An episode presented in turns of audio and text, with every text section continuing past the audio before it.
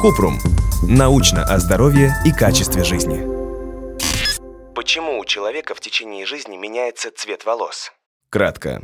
За цвет волос отвечает вещество меланин. Как правило, с возрастом его количество уменьшается и волосы сидеют. Но также цвет волос может меняться из-за диеты, принимаемых лекарств и воздействия окружающей среды. Некоторые заболевания тоже могут изменить цвет и структуру волос. Кроме того, известно, что у некоторых детей волосы с возрастом могут темнеть. Был сначала блондином, а потом стал брюнетом. Причины этого ученые пока не знают. Подробно.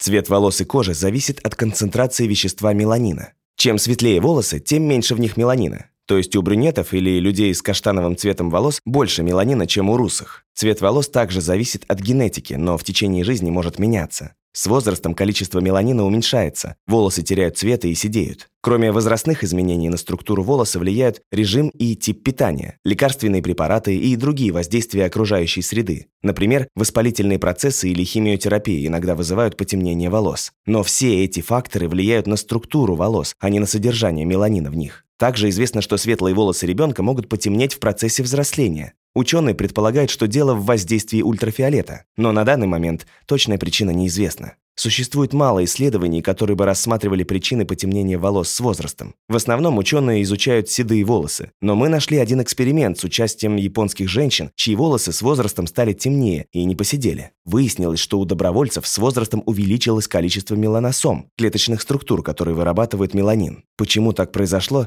еще предстоит выяснить. Если у вас возникли вопросы, пишите нашему боту в Telegram регистратура Купрумбот. Ссылки на источники в описании подкаста. Подписывайтесь на подкаст Купрум. Ставьте звездочки, оставляйте комментарии и заглядывайте на наш сайт kuprum.media. Еще больше проверенной медицины в нашем подкасте «Без шапки». Врачи и ученые, которым мы доверяем, отвечают на самые каверзные вопросы о здоровье. До встречи!